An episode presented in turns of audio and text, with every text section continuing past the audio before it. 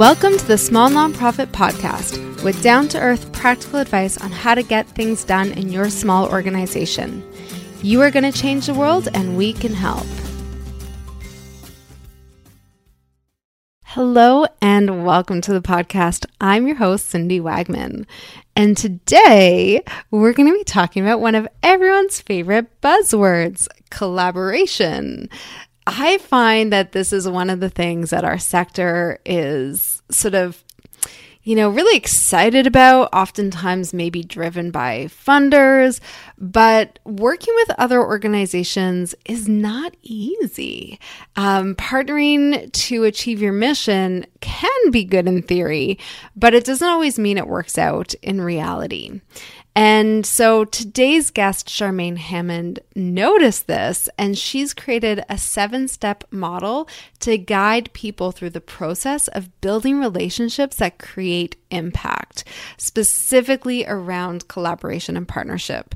So you'll also hear some of this is related to sponsorship, which I know all of you will love, because who doesn't want more feedback and advice on that? So yeah, let me introduce you to Charmaine. She has been in the business of changing lives and raising dreams for more than 25 years.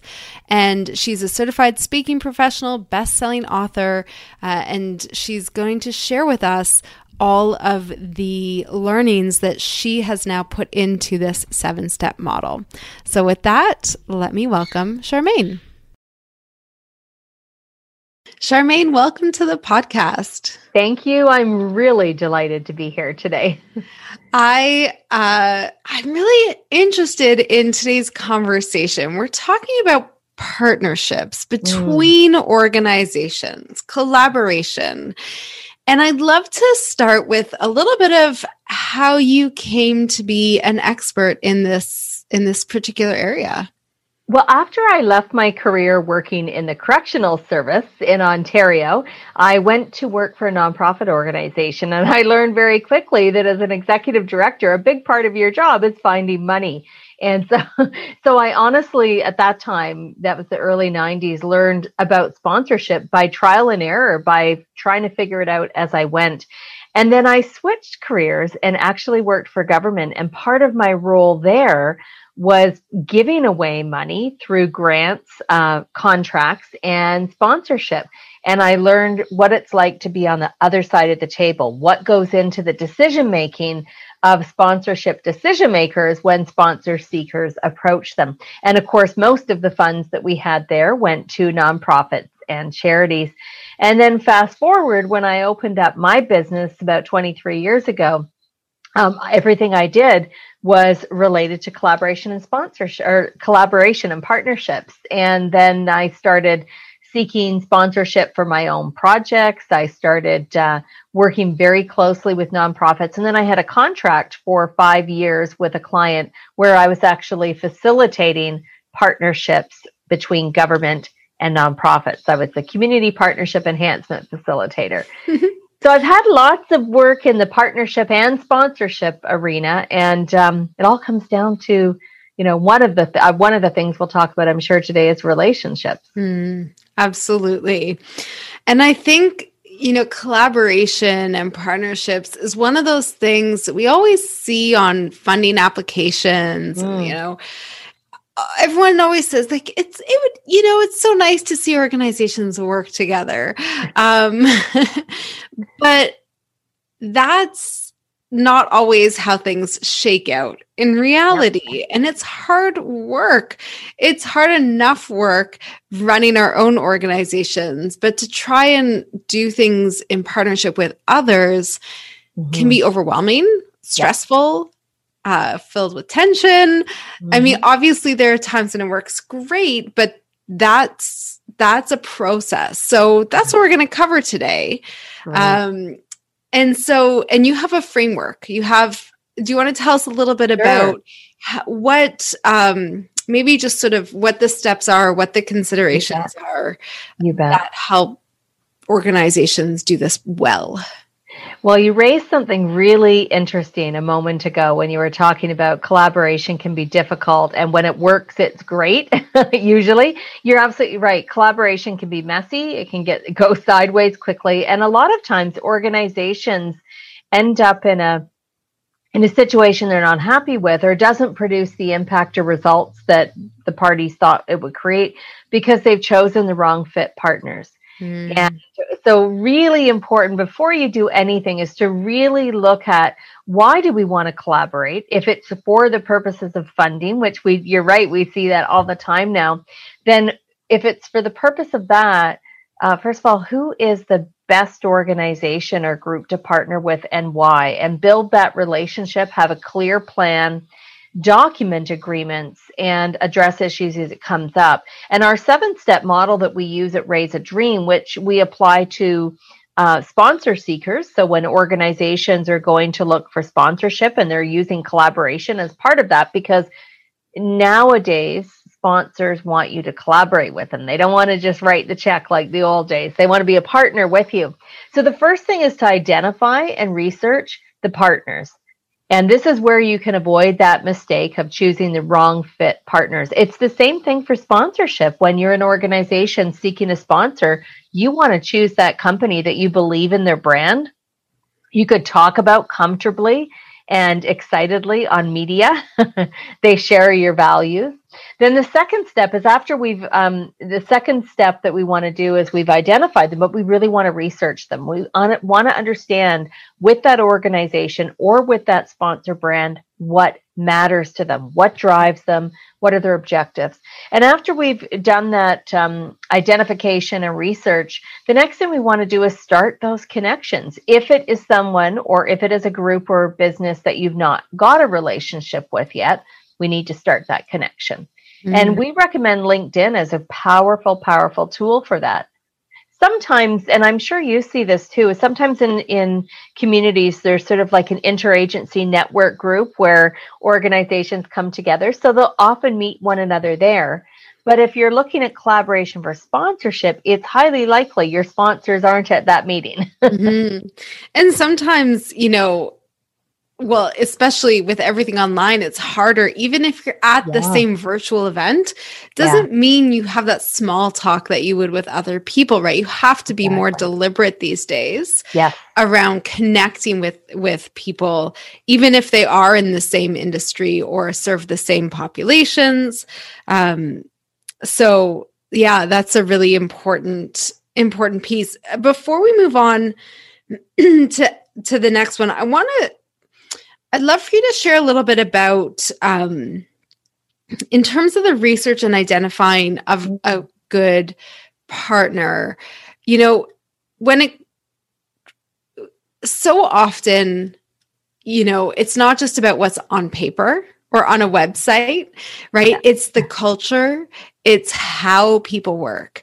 Yeah. Do you have any insight into how we can evaluate, find that out as we do our research? That's a great question, because you're right. What you read on someone's website or what you read on their social media doesn't necessarily tell you the inside story. And I will share one tip right now is, if any relationship is tough, challenging, or awkward in the beginning, believe me, it just gets tougher, more challenging, and more awkward as you go through. But that nobody has that on paper anywhere. So how do you find out about these relationships? This is one reason I like LinkedIn. So I'll often go on to LinkedIn and check out, the executive director of that organization on LinkedIn, or that sponsorship manager on LinkedIn for a brand. And I start to get a feel for, first of all, who they're connected to. Chances are you might have a first degree connection. So I might phone up one of those people and say, I know that we're both connected to this organization or this brand. I'd love to learn more about your experience working with them. And so it's almost like a reference check, but not quite. The other thing is, go where they are. Go watch them in action. This was really telling for me. There was a couple of sponsors and organizations that I had wanted to work with about 6 or 7 years ago on a project.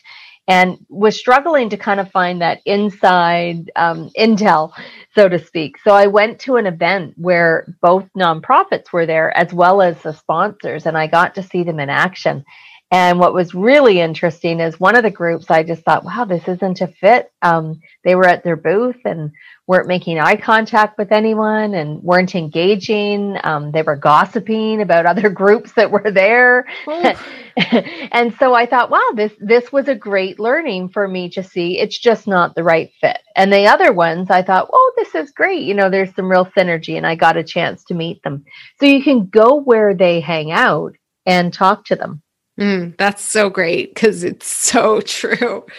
All right. So we've identified and done our research as much as possible, not just on the surface, but figure out if there's a good fit culturally.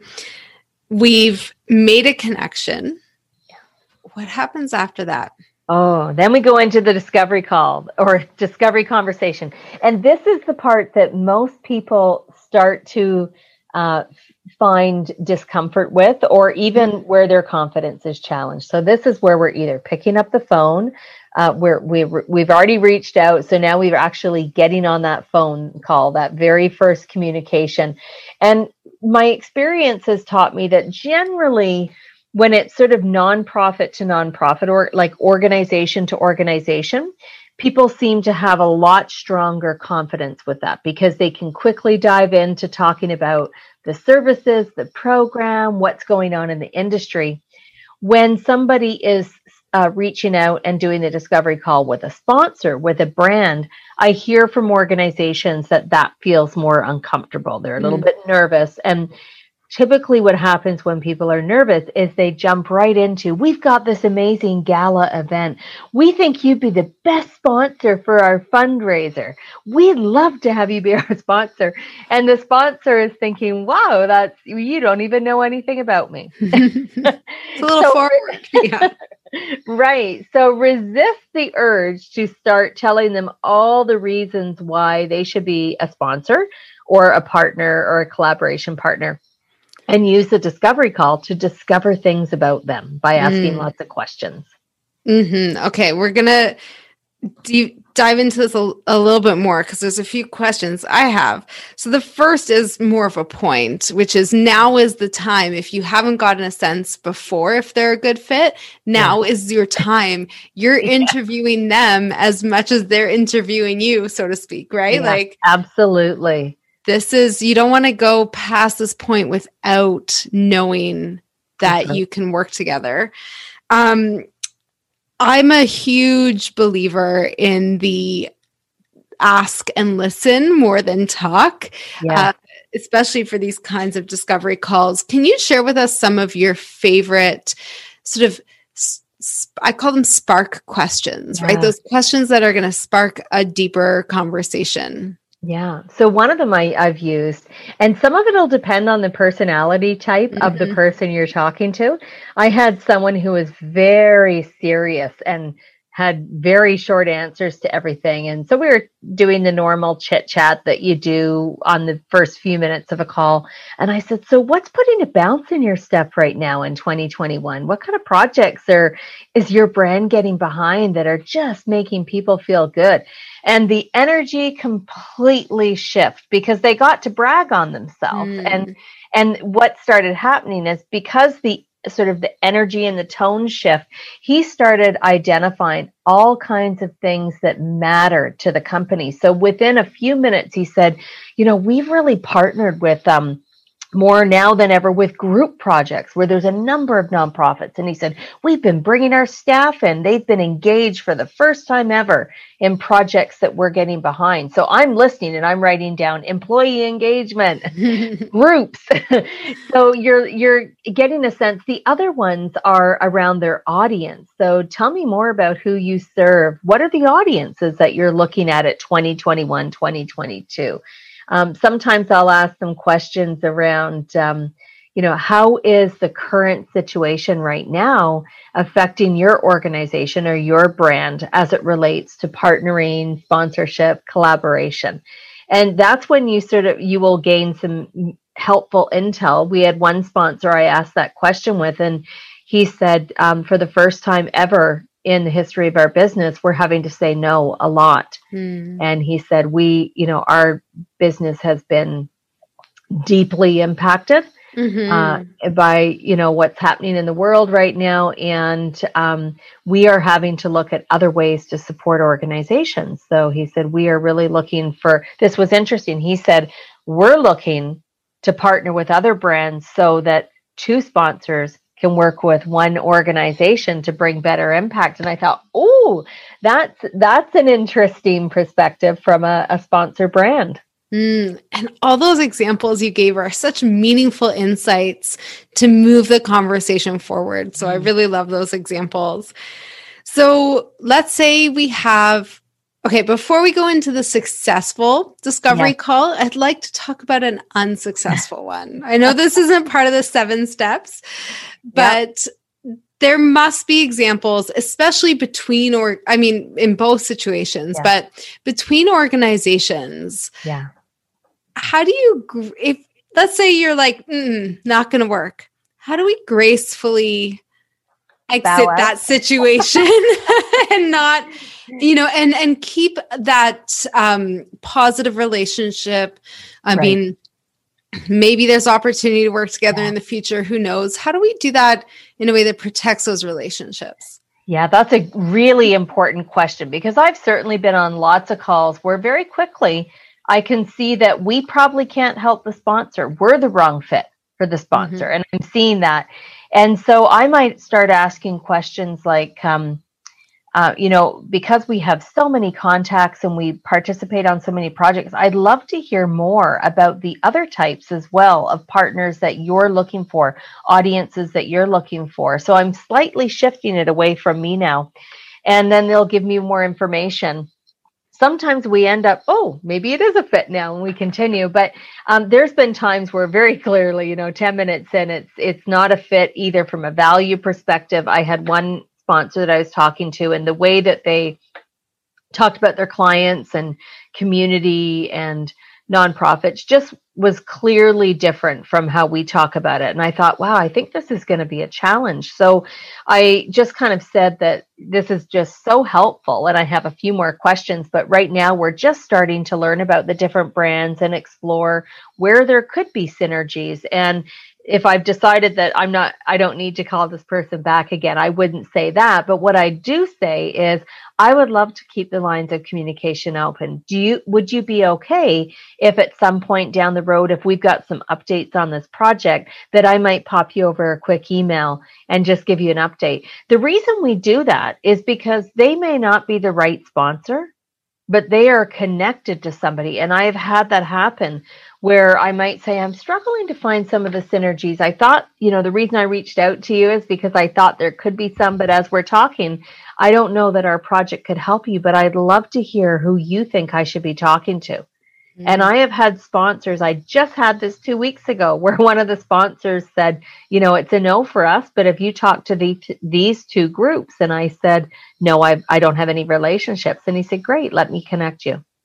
Wow. And love it. Email introduction. So had I have just sort of written that off and ended the call, I would never have got those 2 new introductions.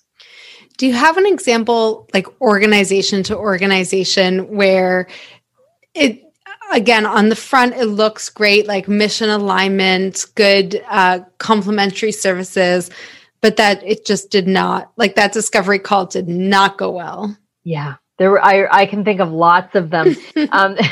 One of the calls that I can think of was 2 nonprofits that were trying to find a way to come together on a project. They both had a similar audience. They both served young parents, and they had programs for the children.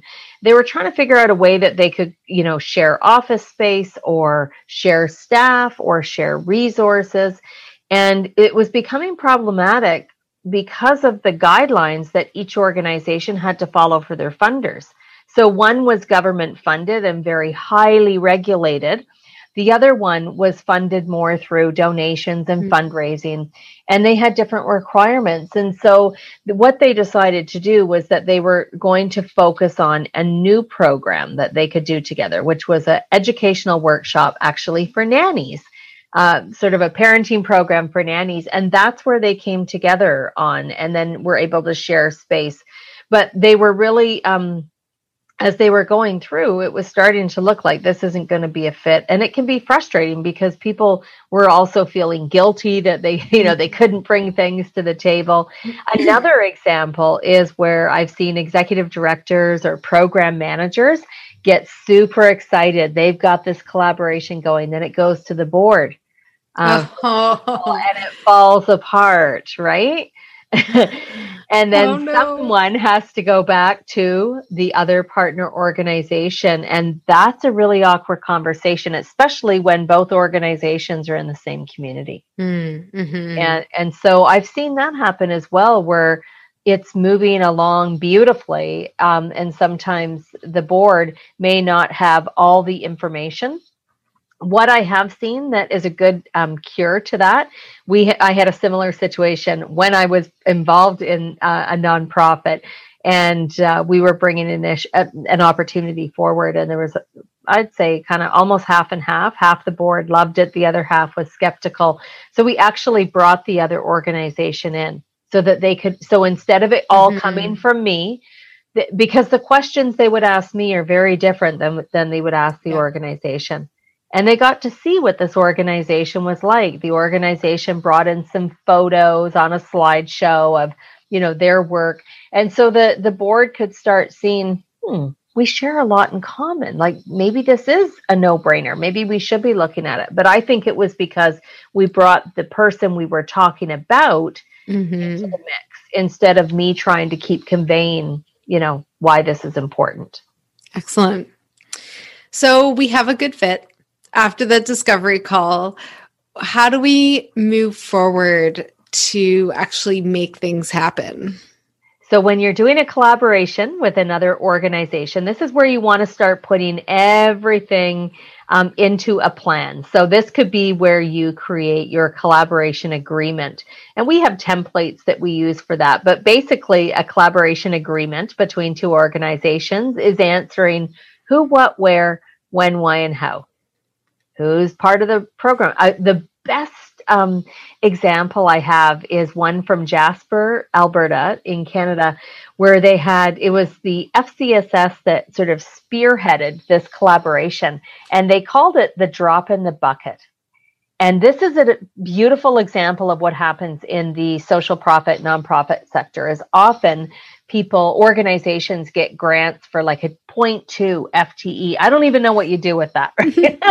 Or a 0.4. And so individually, all those little point whatevers can't serve the population the way the organization wants to. But what if you brought together those organizations with the 0.2 and the 0.5, and you brought in some funders like education and government who also have small pockets of money? What if you put all those drops into a bucket? Well, what happened for Jasper is they created an incredible community service that met the needs of many program areas. Why did it work? They created collaboration agreements, and they had relationships, and they talked about issues, but the collaboration agreement was key. Now, if you're in this next step here of agreements, if you're looking at a sponsor, if this is a sponsor type collaboration, this is the point where the sponsor is probably saying, can you send me something? Can you shoot me over a proposal? This is where you want to put it in writing. This is where great ideas can tank quickly. And what I mean by that is when I do proposals with sponsors, I get them to help me write it. So I don't send a proposal until it's already a yes or an almost heck yes. I don't want any surprises. I don't want them to read this and say, what was I? Is this the same call I was on? So I say to them, absolutely, I can put something together. What would you like me to send you?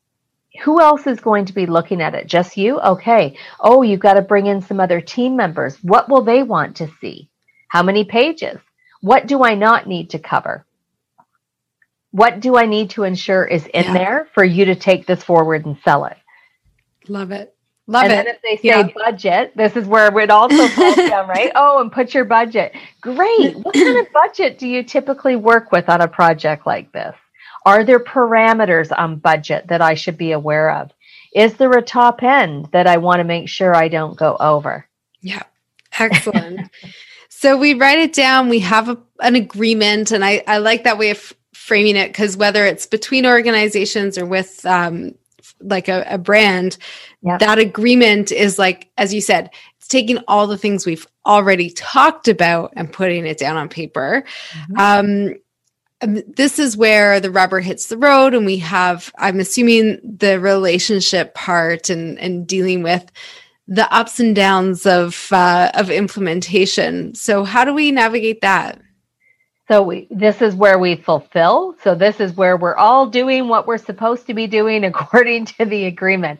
Now, things will go sideways. You all know that you've planned your big gala event. It's your big, your big fundraiser, and something goes sideways. You weren't clearly going to get the people that you had promised to a sponsor, or you can't deliver on something that you promised to the other nonprofit organization. You've got to have these conversations. Mm-hmm. Don't let there be surprises. What I have learned is the earlier you bring a possible issue forward, the more support you get in the solution. Mm. Because nobody at this point wants to see failure. Everybody's committed. So let people be part of the solution. Make sure that you communicate. If you have to be reminding people about them not delivering on what was agreed to in your collaboration agreement or your sponsor agreement, just politely just say, I want to do a check-in. And I actually like to have scheduled check-ins. We do that with our collaboration partners. We do that with our sponsors. We call them touch base calls or quick check-ins.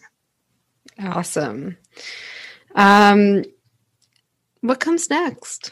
And then, so we've done the fulfillment. We're all delivering what we said we're going to deliver. We're changing the world together. We're dealing with issues as it comes up. And then the last part is that closing the loop. Your project is over. Your event is done. The sponsor agreement is concluded.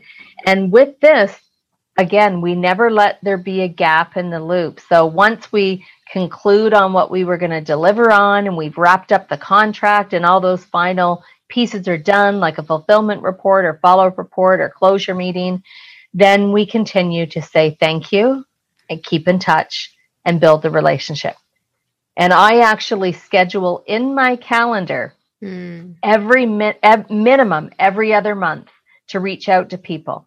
So I might go and quickly search, what's on in the news about that nonprofit organization? And then I'll say, I was just watching the interview your executive director did on Global TV. It was phenomenal.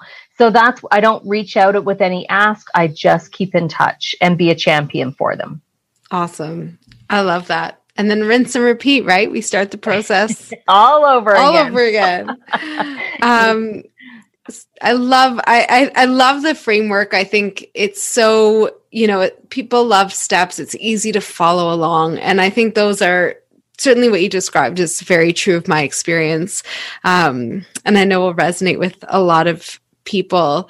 Now is such an interesting time for collaboration, as organizations are working more remotely and, staffing is done differently. Do you have any sort of final thoughts on collaboration between organizations during COVID and how we can, or any insights or experiences on how to make it work when you're not in the room together, maybe even never being in the room together? Yeah, it's certainly, like, even from a team perspective within individual workplaces, one of the things I do know that's so important is to keep in touch probably far more than you normally would if you were all in the same work environment. So find those reasons to come together that aren't necessarily all work related. What do I mean by that?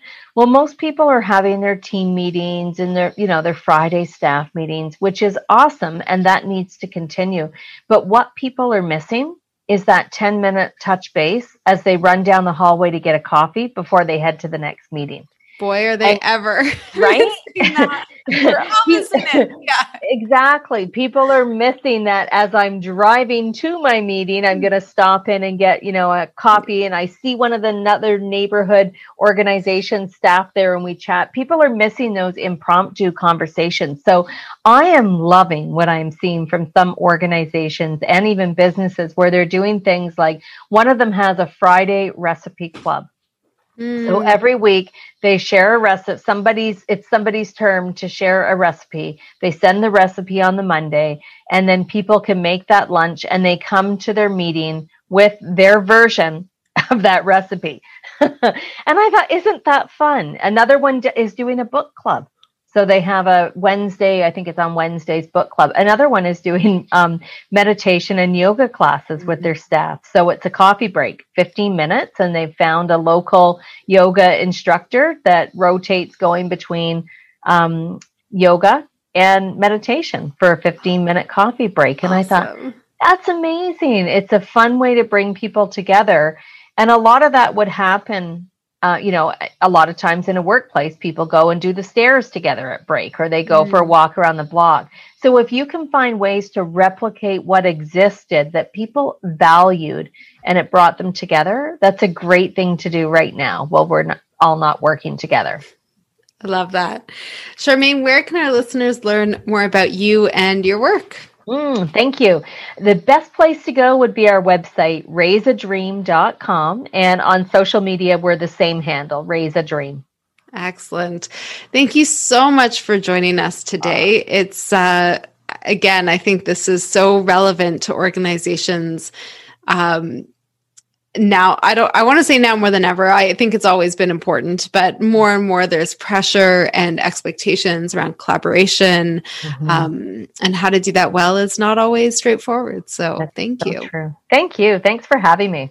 Pleasure. And of course, to all of our listeners, thank you as always for tuning in. I really look forward to being in your ears next week. We'll see you then.